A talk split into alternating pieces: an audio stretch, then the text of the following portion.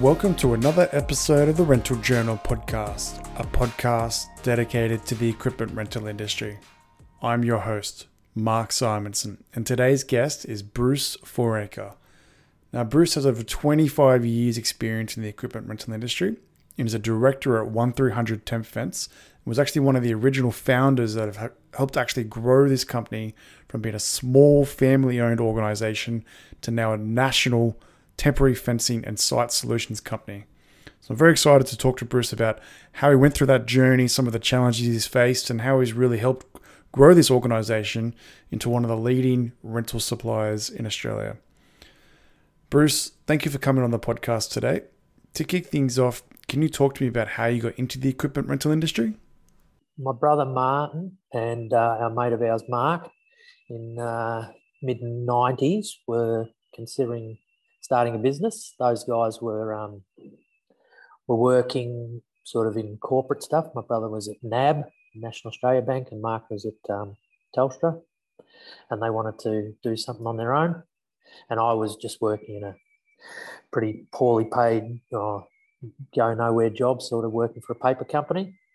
And um, so we decided to have a crack at it, and we uh, we bought a bin hire company um, in the northwestern suburbs of Melbourne. Had one dodgy old truck and 13 bins.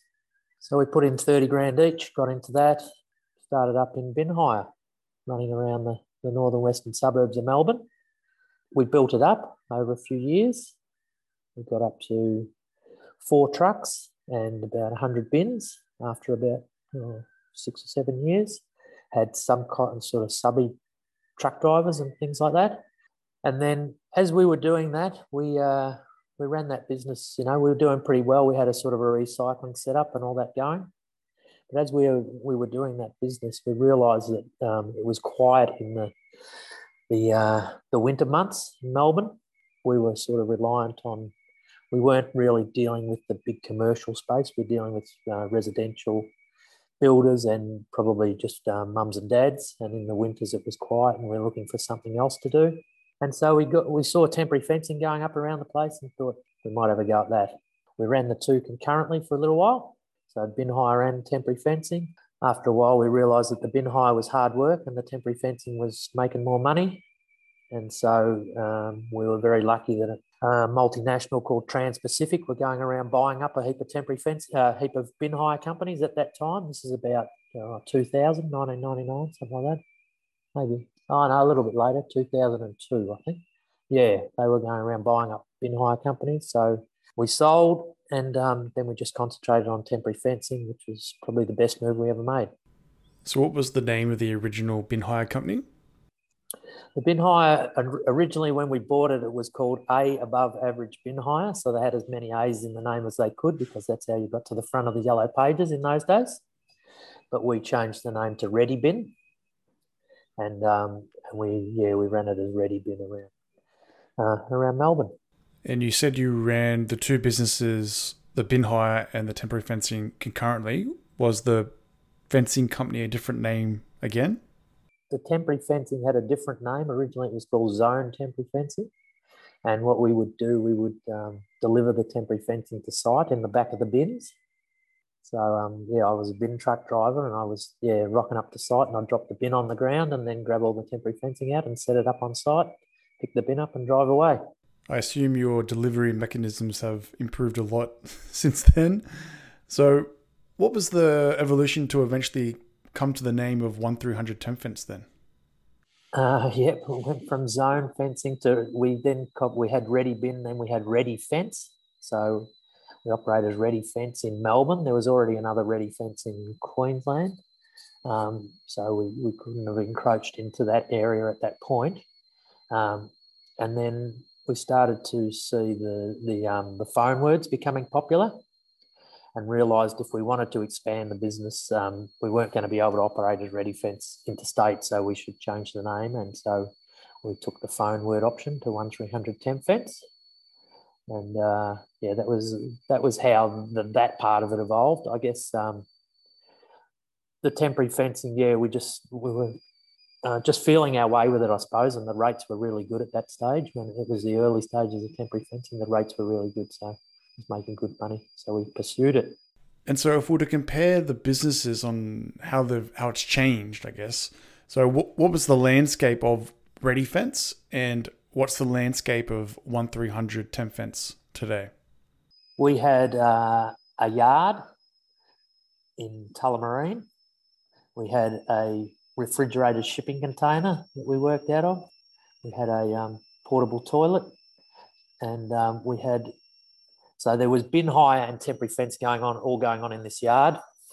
There was um, there was recycling of the bin hire, so we set up a ramp, and there was rubbish being sorted, and so this office we were in was like a dust bowl, and and it was all very rugged and uh, rough, and but we just made do and sort of yeah just plugged on, and then uh, we moved into we bought a little office and office warehouse, but had the um, where the admin worked out of and the and the yard stayed and the, the fence and bins were still around there. We operated out of that little warehouse for a while, and then then we realised we were going to need more space. We we employed our first rep, I think, around that time. In the so we probably sold off the bin hire, employed our first rep, Phil Heath, and um, and he he helped us to develop. Um, he had, Phil had worked in in the wine industry, and he had set up a lot of um, distributors and things like that, agencies and distributors. So he um, encouraged us to get into that, and so we operated out of our little warehouse with a separate yard. After a while, we had to get bigger premises. We moved into a large office with a big warehouse and things like that because Phil was probably not as um, not as experienced in hire, but he had great experience in sales. And so the model was that this distributor, this distributor model um, was that the people would operate under the uh, 1300 Temp Fence name, but they would have to buy all their product from us. In, and in turn, we would give them all our lead, all the leads, and have a website presence and provide, um, you know, they had um, proven, I suppose, proven quality product and that sort of thing, and marketing that we did, and we um, helped them that way. And so by generating all those sales that we did through that through that through that model, um, we were able to have the cash flow to grow our hire business. So uh, yeah, the sales model, the sales model to those distributors at that point generated a lot of cash or a lot of income, which allowed us to grow our own hire fleet. Yeah, so we'd set these things up in those in the states, in the major capitals, and a few other places, and those people probably did okay for a little while, but they ran out of cash, a lot of them, and so they weren't able to grow the business any further, and they stopped basically buying stuff from us, and so we had to look for, for other options, I guess. Yeah, mm. ways to grow those those areas. So then, how did you overcome that challenge? Because it's not really good business to have your distributors going out of business. A couple of the distributors we bought out. We bought their stock from them, and um, and over time we moved to an agency model, whereby uh, we would provide, we would own all the equipment, we would partner with someone in the area, in an area, and um, and then we would share the income basically. So in that way, we were both motivated. You know, every meter they got out on the ground, um, we shared the income, and they didn't have the capital expense, which was which was what had curtailed the, the distributor model. So it sounds fairly close to like a franchise sort of model. Yeah, it is close to a franchise model. That model, yeah. So we we had the capacity to uh, put the capex in to buy all the product and keep them stocked up, all they had to do in their area was find the work and get the stuff, you know, delivered and picked up from site. They own their own trucks, they own, you know, rented their own yards and all that sort of thing. Yeah, they had to try and find the work and do the actual operational side of it. And we generated leads for them through our website and, you know, internet marketing and that sort of thing. Uh, that all went okay for a few years. And, um, but then again, some of them um, didn't have the money, so they were going to need to employ more people, buy more trucks, get bigger yards, get warehousing, and that sort of thing. and some of them couldn't weren't prepared to do that.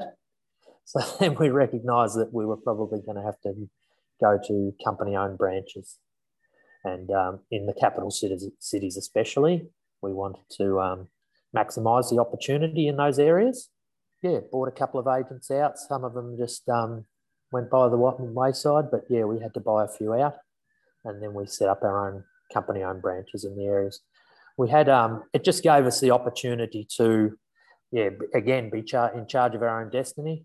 Um, if we wanted to spend a lot of money, we could, and you know, maximize the opportunities. It also allowed us to put more sales products into the area. So, in with the agency model and the distributor model, with the agency model, sorry, there was because we are a bit unique in temporary fencing in that we hire and sell product the agency model wasn't terribly the sales yeah in the agency model sales of product weren't terribly lucrative for the um, for the agent and they a lot of them felt they were cannibalizing their own market if they sold stuff whereas we had a different philosophy i suppose we just want to we'll take um, if somebody wants to buy it or hire it we're happy to take their money either way i guess yeah, there was a bit of a conflict there. So having company owned branches allowed us to not only grow our hire business, put the capex in and get the get the vehicles and the people, but also to grow the sales arm of the business.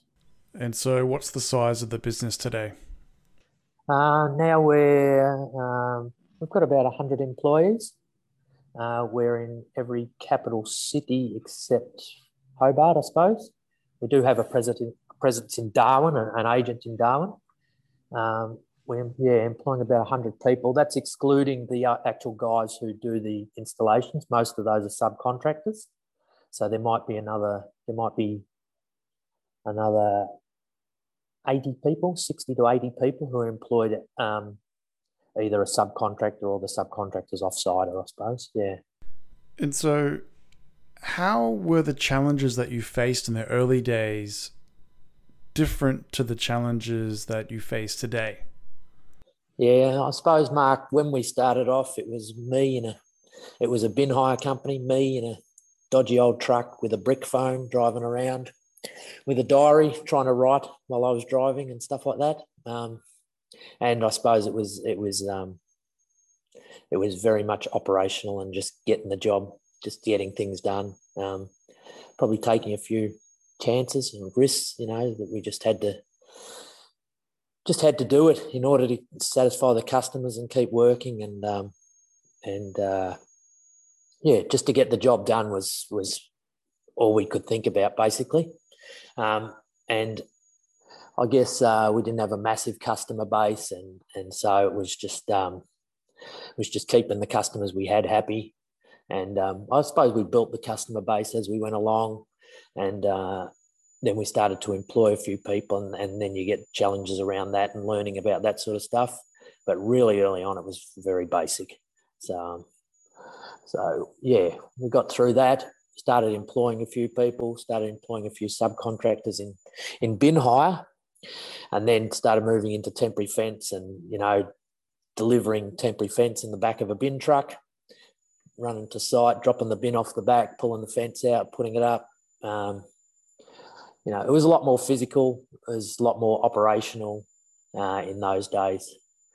Nowadays, um, uh, the biggest challenges now are, I guess, making sure the people and systems that we employ are, are um, capable of handling the growth that we've had to date, and um, and we've got you know plans and aims to expand extensively. Um, you know, we'd hope to double the business in the next three to five years.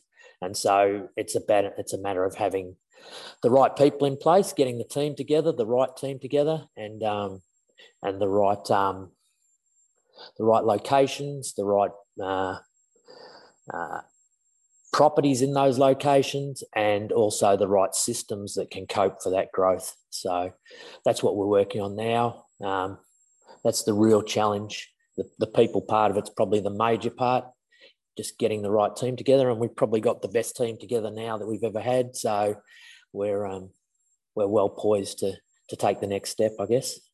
That's awesome to hear, and I think so many small business owners go through that challenge where they're they're so used to having control of so many things in the business and they start growing and they've got to employ more people and then it turns into a HR problem. And I think a lot of people forget like the the definition of of leadership and, and being a manager. It's it's not about, I guess, being in charge. It's about taking care of those that are in your charge. Yeah, exactly right. Yeah, we um we have learnt a lot about people, and the more people you get, the more um, not problems you get, but there's differing ways that people operate, and um, and it's learning to um, yeah keep everyone as engaged as they possibly can be, given their own personality. You know, that's um, and happy. You know, you want you want people to be happy working for you. They've got to come to work and enjoy it. So um, yeah, you don't want them too stressed. You don't want them. You still want to challenge them, but you don't want everybody stressed. And um, and yeah, I want them to be happy coming to work and to enjoy themselves and know that the company's you know growing and there's opportunity and all that sort of thing. So, but um, you're never going to get that 100% all the time, I don't think. Uh, but for me, I guess employing really good um, management team has helped enormously in managing the people uh, at the coalface, I guess. Yeah. So that challenge is, is probably allayed by employing good people as managers. Yeah. Yeah, and it's really hard to sometimes find those right people because you've got to employ managers that are have the same vision as you. Because as you grow your business, you're eventually going to start losing more control.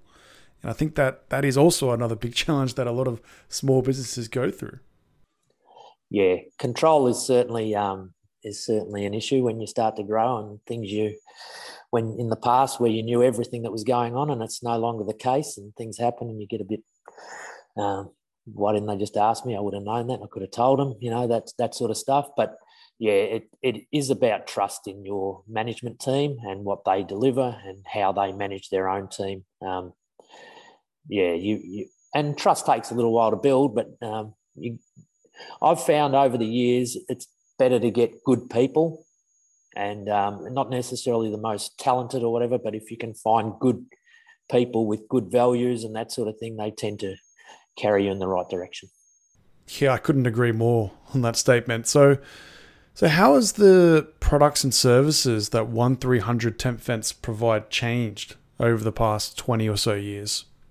Yeah, so we one three hundred Temp Fence started as a um, well, we were doing bin hire. We bought some panels and started doing some temporary fence hire. Um, and we went along like that for a few years, um, just buying locally and um, and growing our our temp fence hire fleet that way.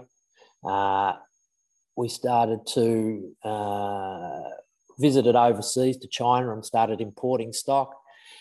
And when we went to China, um, we realised there were, you know, you know, it's a land of opportunity over there. You see so much stuff that you could, if you had the right market, you could bring it back and sell it. It's just about having the right market. So when we we were doing uh, temporary fencing, we were using pickets to hold the temporary fencing up to help support it. Realised we could buy them overseas, so I investigated that. Started importing pickets. Once we had them here, oh, we can sell them cheaper than Bunnings is selling them or whatever. So we started selling them which meant we were importing more and more all the time. Shade cloth, similarly, uh, we we were we were buying shade cloth to screen temporary fencing for events and things like that. Um, realised we could buy it overseas, and once we got it here, realised we could sell it as well. Um, so that was good. Um, and then we just kept evolving the temporary fencing products. I guess as the as time went on, um, temporary fencing uh, bracing became more prevalent um, with uh, more requirement for wind loading and all that, you know, people wanting to make sure they were catering, catering to wind loading and with more advertising material going on the fencing. So as as people started putting more advertising material on the fencing, we realised we could do printed shade cloth and stuff as well. So we added that onto the to the range. Um, printed banners, all that sort of stuff we're doing now, um, catering to our customers' needs. I guess we're trying to be a one-stop shop. Um, another product that sort of fell in line with our uh, was a bolt on was portable toilets, and we got into the portable toilet market, developed our own toilet, um, predominantly to set up a hire business, and we, we, would sell them if they you know if people wanted them, but it was predominantly to set up our own hire business. We got that going. Um, it's not huge. We're in every state. Um, we still, you know, have an opportunity to grow that a lot bigger. We probably haven't had anyone concentrate on that business terribly much. It's just been an add-on to the temporary fencing, um, but it's gone well. But once we got the toilets here and realised we could sell them, um, we went for a premium model for our hire business. We realised that um, that was probably too expensive for the market. We've since um, found other toilets we can sell a bit cheaper, and so we're we're um, really having a crack at the toilet sales market, which is really going well at the moment with the residential construction boom and that sort of thing. We're um, moving a fair bit of that product. So we've just as we've gone along, we've seen products that align to what we're doing.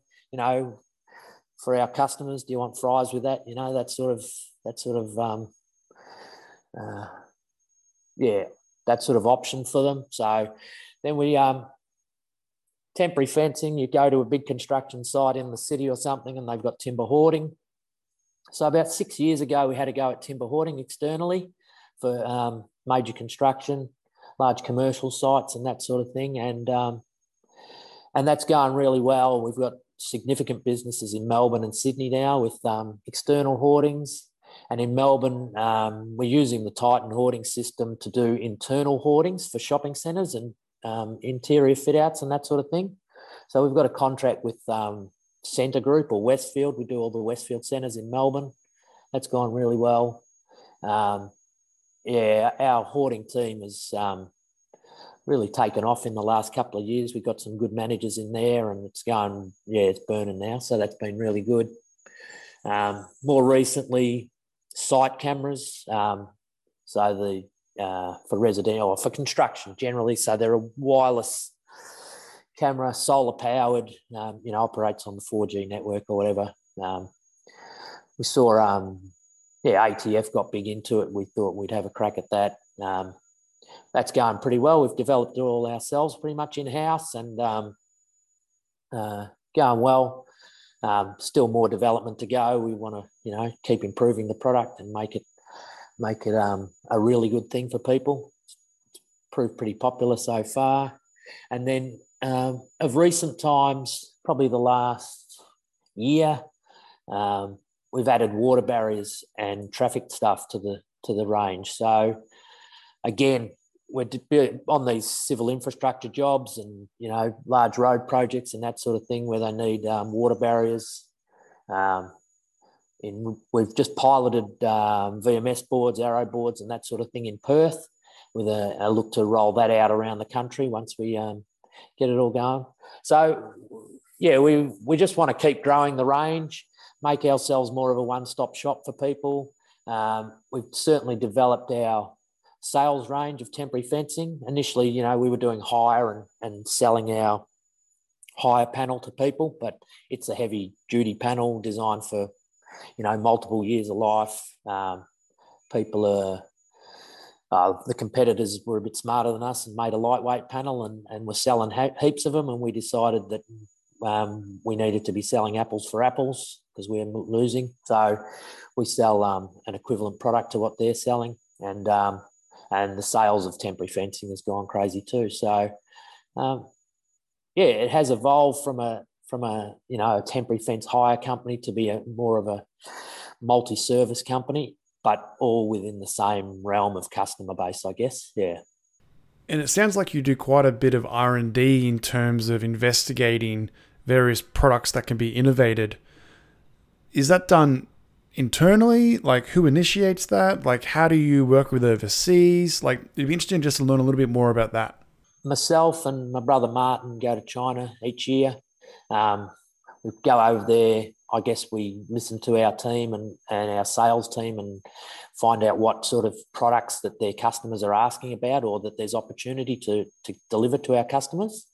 And then um, we'll key up, uh, sorry, tee up some you know, um, factory visits while we're over in China. We'll do a lot of work on Alibaba and that sort of thing, and and investigate, you know, a number of factories, find out the ones that are doing a bit of the stuff we want. Um, we've got um, in years gone by, we had a, uh, an interpreter that we used to meet in China. Um, she'd meet us wherever we flew in, and we'd travel around with her. Now we've got um, our, I guess, um, importing and procurement guy, uh, manager Jonathan, is Chinese. He comes with us. He um, he communicates with the factories before we leave, so we've done a bit of groundwork on them, and then when we get over there, we go and visit them, um, work out. You, you, get a feel for the people, I guess, and and the and the look of the factory, and if they can produce what you want to produce, you go to you might go to I don't know five or six factories producing the one product until you find what you want. The beauty of it is generally in China they have cities that only specialize in one product. So you, so you can go to one city and visit a number who are all doing the same thing, which is quite weird, but that's the way they operate. Yeah. Um, and uh, so we do that. We, yeah, I guess we don't do a lot of the pricing doesn't necessarily happen while we're there. We just find out when we get back and work it out with them, and um, and then yeah, just work out who's the best value out of out of what we've had on, you know, what we've been offered. Yeah. Have you seen some big delays in terms of getting shipping from overseas? Yeah, it's terrible. Yeah, shipping shipping stuff. Um, I think the suppliers are going all right. They're producing stuff, but they just can't get space on vessels, and there's not enough actual shipping containers over in China. So um, we're uh, we're a bit snookered at the minute. I, I, think we've probably done better than a lot of our competitors because there's customers um, customers who we haven't dealt with for years are buying from us because their regular supply is not there. So we have done all right, but yeah, it's just been it's been a really really difficult year. Um, our procurement meetings each week are it's a bit of a it's come to a laugh now because you know stuff you're expecting there's containers leave one month you know they'll leave in november and you don't get them till february or something and they've just been stuck somewhere for months and yeah so um, it's yeah, yeah. If you if you didn't laugh, you'd cry, mate. So we we you know enjoying it. Yeah, I've heard some horror stories of people that have won projects and committed to delivering on a certain stock, uh, whether it be rental or sale, and and they can't get it. They just they physically can't get the deliveries from overseas, and so it's just a, a big challenge that I guess the industry and all all businesses that are importing uh, going through at the moment. So I want to go back and talk about the agents a little bit because it's quite an interesting com- concept because I don't think many people in rental have agents set up or franchises. So how do you ensure a high level of service uh, is is conducted by these agents? Yeah, um, I guess the first part is to find good people to uh, to be to be the agents. Um, that that's the key really, and um, and we have um, I guess, guidelines that we we give those people about service levels. Um, don't get me wrong, we haven't got it right all the time. We've had people, of course, a lot of hassles over the years, and and um, and you know haven't been a great agent. So I guess nowadays it's about finding the right people and um, you know having constant communication with them, and and I guess we have good systems that help us to um, to keep track of um, keep track of the actual admin of the jobs, but also we have, you know, we have people who are liaising with those guys day in, day out, trying to keep them, um, or keeping them, you know, working the way we want them to work. Yeah. So keeping control and all that sort of stuff, a big part of that is about having like a single rental software or ERP that that the different branches are logging into. So do the agents also have access to your centralized rental software? Yeah, they, they get access to our um, hire admin system, and um, but mo- all the um, all the uh, invoicing and that and all that sort of thing, and um, rehires and all that are done through head office. So um, basically, they're they're again they're as previous. Their main role is to find work and do the operational side of getting it onto site yeah, in their local area. And we do most of the admin and marketing for them. It really sounds like being an agent is is a really good opportunity for somebody that doesn't have the cash flow to start their own hire business, but that can, can be part of that organization and, and we have control over something that is somewhat their business in a way. So, like, what does a typical agent look like? Generally, um, a lot of them are people who have a sort of an ancillary business, maybe scaffolding or something like that. Um, and so it bolts on to what they're doing already. Um, they're dealing with the right customer base and um, and that sort of thing. Um, sometimes it's a bloke who uh, has had a business but is just sick of the grind of chasing money and things like that from customers. He, and they, you know, some guys uh, enjoy the trade side of it without um, doing the admin side. But w- what we've found is the best people we found are the ones who have um, some sort of sales um, ability who have um, who can go out and win work. So they need to have the operational side, but they need to be able to yeah leverage off off their contacts and you know their custom be able to win work is, is the the, hot, the key point, I guess. Um, doing the operational side is is good, but they need to be able to win the work in the first place. Yeah, that makes sense. And I guess if I think about temporary fencing myself, two main things jump out at me. So the first one is the amount of fences that might get stolen or damaged and being able to recover those costs when you rent them out to somebody.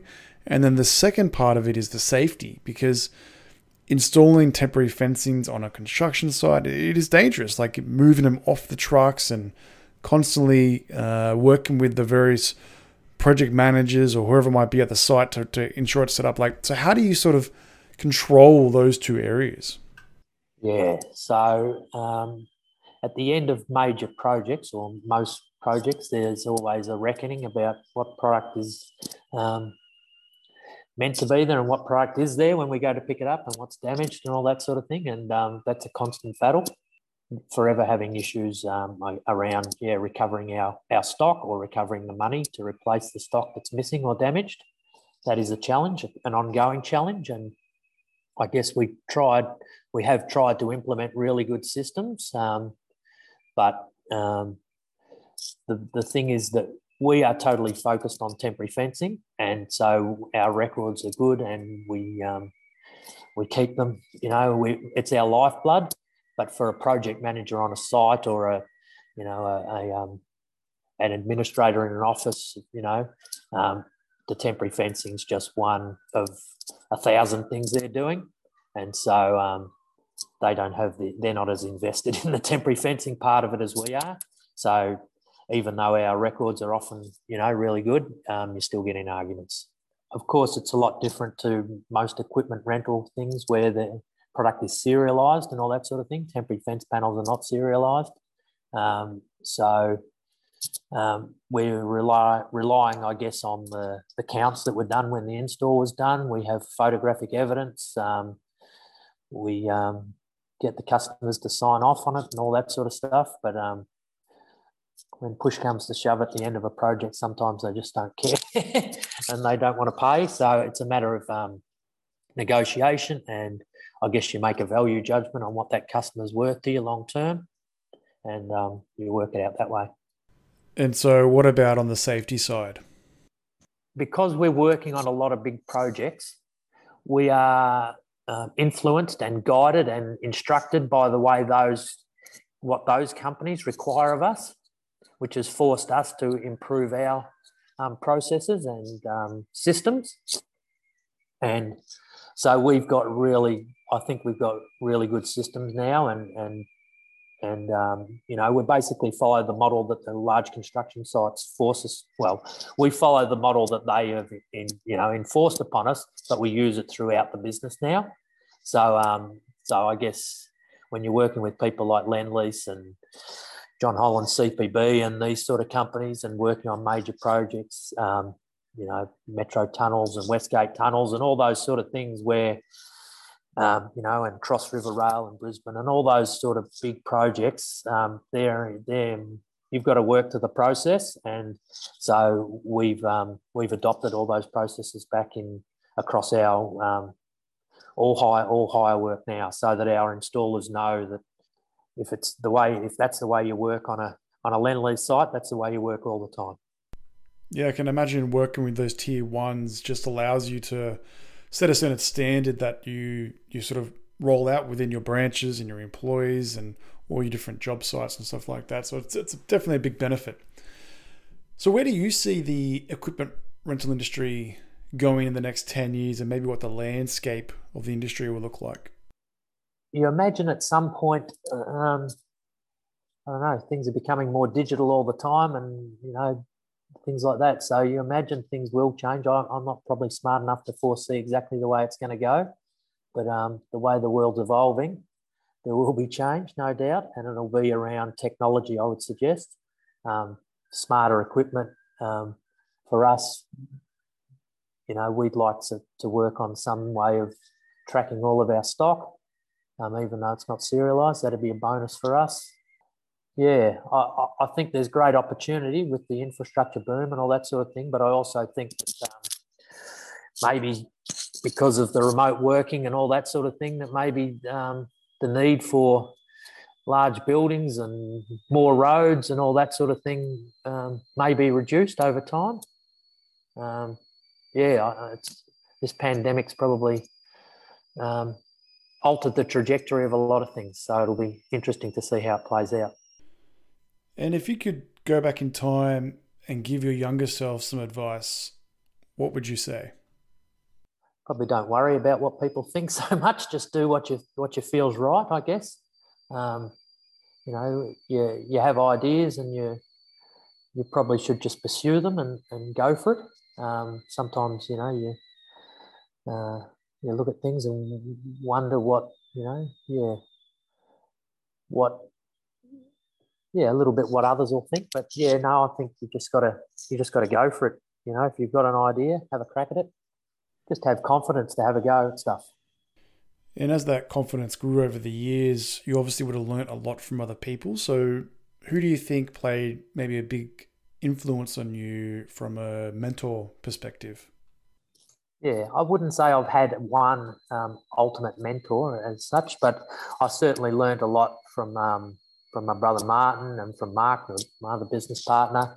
Um, certainly learned a lot from the sales people who have been involved in our business. So um, when we got Phil Heath on and then Ashley Brown and, and those sort of people. Just that it's Martin and Mark and I are not sales focused people. So when we got sales people involved and Steve Ashton, and our CEO, is um, has got a good strong sales focus. Um, those sort of people have, have taught us about uh, mentored us about the, the importance of winning the work. I guess we were strong operationally, but the mentoring about how to win, how to, you know, what you have to do to be strong sales, a sales company has, has been the stuff that's been most important to learn.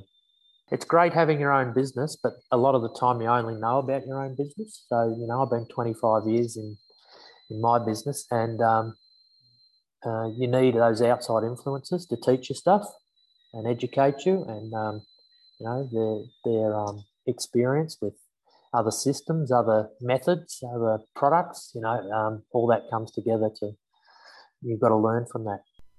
So, how do you define success? And over your career so far, what do you really you see as a defining moment? I'll, I'll, I'll hark back to Jamie Haytis's response to this question. Actually, he said success was having the the time to, if you you know, if you want to decide on a good day that you're just going to go and do something and and um, you know away from work.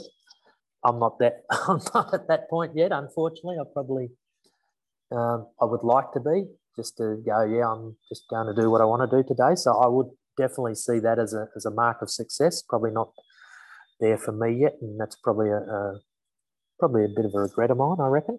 And defining moments, um, I think the defining moments, not one particular moment, but when when I travel interstate or uh, you go over to Auckland or somewhere where we've got a branch and you see your product on hire over there, that's um, that's really exciting and sort of feels successful, I suppose.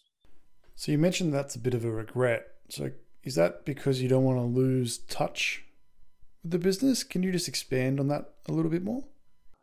yeah, I'm just, I guess I'm just excited about the business and the opportunity. And so I, um, you tend to get caught up in it all the time. You know, there's a lot of other stuff going on outside of business with family and friends and stuff and things you'd like to do. So, yeah, um, could have could have taken it a bit easier over the years. Mightn't have been quite as you know, might have been more successful. Might have spent more time thinking about you know enjoying myself, thinking about stuff, and thought of better ways to do stuff rather than being bogged down in the detail. Maybe. Yeah, well, with ideas, it's I feel like a lot of the times, like even just for me, a lot of my best ideas have happened when I'm relaxed. It's it, if you're always stuck, as you said, like in the detail, like how can you sort of take a step back and and reflect on what you've done? And I feel like so many people come up with these great ideas when they're going for a walk or they're meditating or they're having a shower or whatever it might be. Like it, it is a, a, big thing where sometimes taking a step back will put you forward even further. Yeah, that's right. I think um, you know it's summertime, Christmas time. You have holidays for a few weeks, and um, and you relax and you start to think about stuff and you know you think yeah things are going to be you know you know you have ideas and you think about ways you could do it better and that sort of thing. And then after you've been back at a couple back into work about a week or two weeks i call it the merry-go-round. You're just back on the merry-go-round and just stuck in the, the detail of day-to-day stuff you know? That's um yeah. Whereas if you can take that all that time to think and just sit back a bit I think long run you probably have a better outcome. I agree. Well, Bruce, I really want to thank you for coming on the Rental Journal podcast. No worries. Thank you, mate. I've enjoyed speaking to you. Please share, follow, like the Rental Journal podcast, and I'll see everyone in next week's episode.